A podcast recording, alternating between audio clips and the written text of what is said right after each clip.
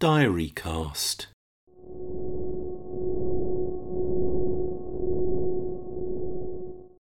Hi, I'm Damon Hart Davis, and welcome to Earth Notes podcast on all things eco and green and efficient at home. 14th of June 2021. A very brief scoot through the last three months at EOU Towers since Census Day on March the 21st. It's warm here this evening at my desk at something like 28 degrees C. On March the 23rd, and again on the 29th, the Enphase battery carried energy throughout the night to keep us off grid.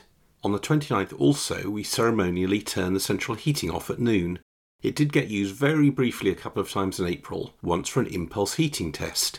On the 7th of April, according to the BBC and National Grid, Great Britain's energy system was the greenest it had ever been at lunchtime on Easter Bank Holiday Monday.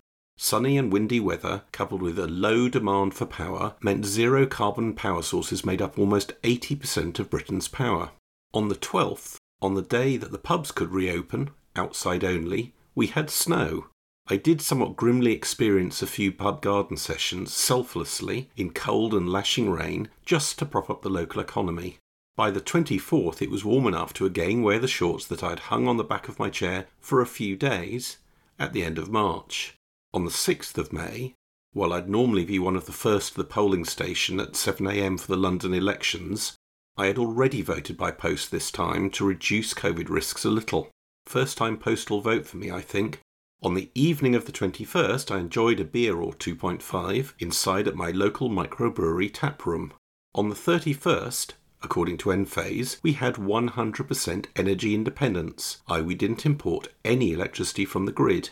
On the 1st of June, a tad delayed by COVID, we had a belated Christmas with presents from one group of relatives. I got a neck warmer and a Christmas mug on a day where I'm having to wear socks and sandals and mow grass that a cat could get lost in. The Southern Hemisphere Xmas experience.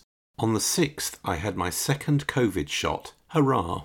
On the 10th was my first in person meeting wearing a suit for many months and missing a partial eclipse. And today, on the 14th, I got to see what I think is a pyramidal orchid in a grassy area near home.